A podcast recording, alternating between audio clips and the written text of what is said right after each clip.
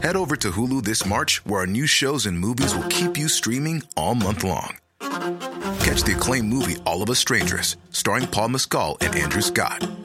Stream the new Hulu original limited series We Were the Lucky Ones with Joey King and Logan Lerman. And don't forget about Grey's Anatomy. Every Grey's episode ever is now streaming on Hulu. So, what are you waiting for? Go stream something new on Hulu. Hi, I'm Maeve Marsden, and you're listening to Queer Stories, the podcast for the monthly LGBTQIA storytelling night I run at Giant Dwarf in Redfern, with support from the City of Sydney. This week, comedian Kirsty Webeck.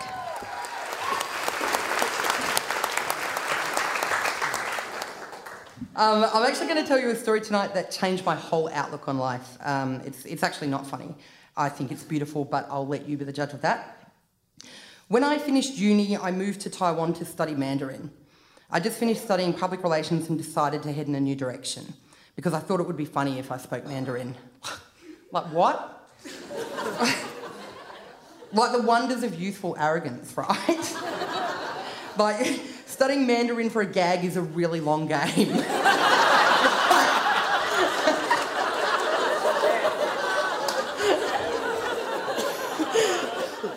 In hindsight, I should have just bought a whoopee cushion. uh, in my defence, though, to this very day, native Mandarin speakers do genuinely laugh at me every time I speak Mandarin. I wasn't actually wrong after all. my plan was to go to Taiwan for a year, but I, uh, I ended up extending because I was enjoying my new contradictory island home, the freedoms it offered, and my daily motorcycle crashes. It was a running joke that if you couldn't find me, I'd be lying underneath my scooter in a busy intersection somewhere. it, was a, it was truth in jest, and we're allowed to laugh now because I'm okay. in my second year in Taiwan, I uh, fell in love. Uh, not relevant, just boasting. Um, just, uh, just wanted you to know that I've got some things going on. Um, Now, to absolutely blow the U-Haul stereotype out of the water, I settled down with my housemate. What a genius. like, what a genius. There were no gags about moving in after the second date because we'd already done it. It's the best way to do things, I promise. so during that second year in Taiwan, or as my friend from New Zealand called it, the land of the long brown cloud, very accurate. Um, my partner and I decided to go travelling. We went to the UK to see her family and then we went travelling in South America for three months. We flew into Lima, Peru and booked to fly out of Rio three months later. The only activity we had organised in advance was the hike from hell, I mean the Inca Trail. um, I always get that wrong. Um, no, it's beautiful. Um, but, my partner had always wanted to do the Inca Trail, and I'd always wanted to not be left behind.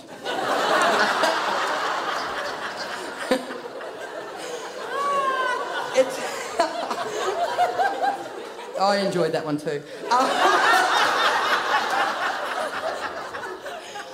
it turns out that completing the Inca Trail actually requires more structured training than drinking your body weight in alcohol every night. Nevertheless, I completed it, barely able to walk and dehydrated from releasing all of the water from my body through my tear ducts. uh, that is actually true. On the fourth day, my partner turned around to say to me, Oh my God, you haven't cried today. And caught me just as the first tears started.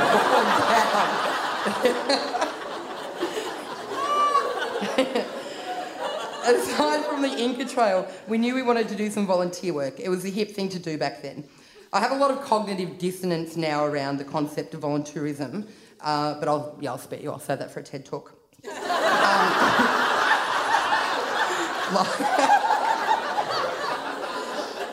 we can't do it all today. Um, now, just before we landed in Peru, a massive earthquake measuring 8.0 on the Richter scale struck Pisco on the central coast. The earthquake lasted for three minutes. Now, if you've ever been in an earthquake, you'll know that three minutes feels like three hours. Yeah, right? Mm. Now, according to the government, uh, 519 people died.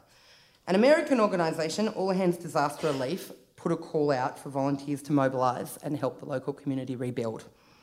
We're on it.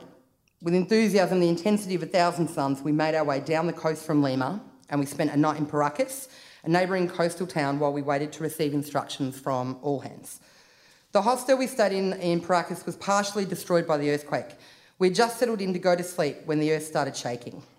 We jumped up and got into the doorway while tourists frantically scrambled around in the corridors.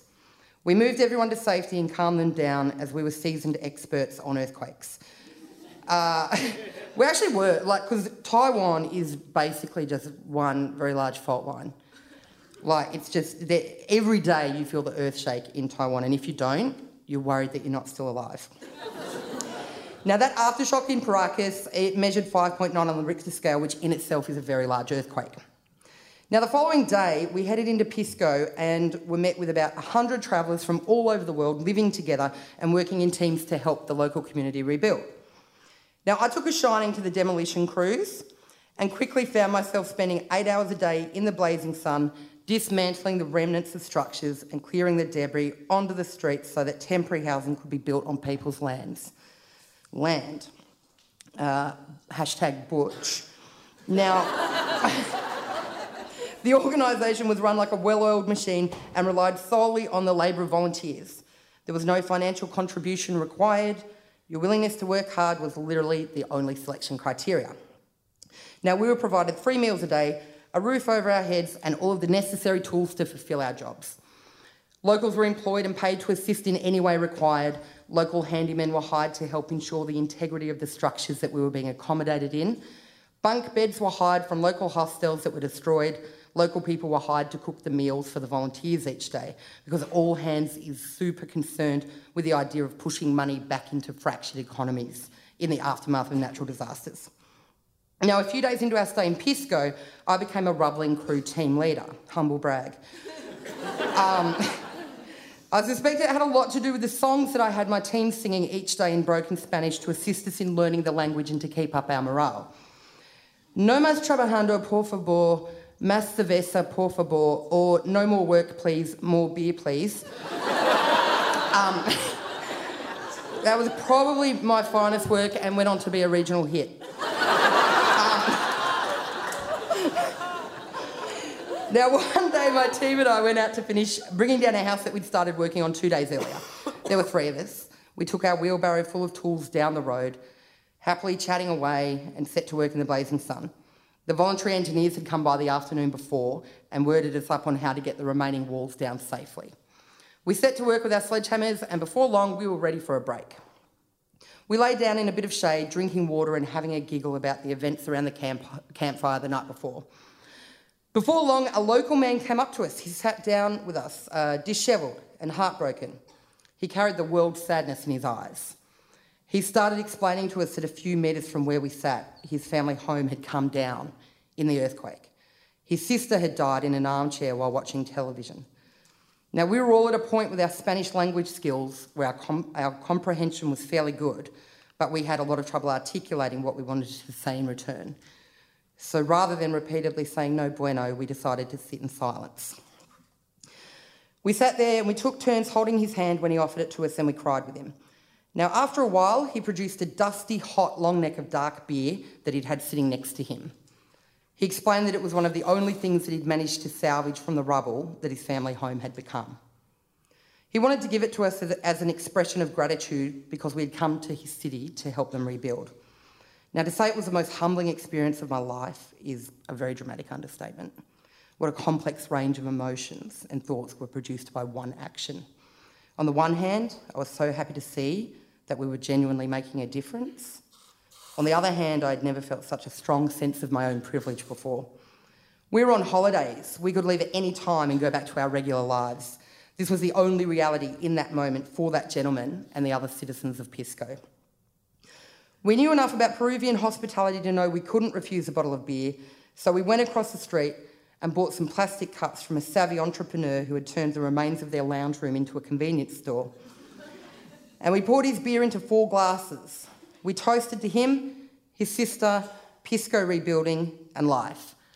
And we sat in silence drinking our warm, dark beer at 10 o'clock in the morning all one million miles away in our thoughts. Thank you very much.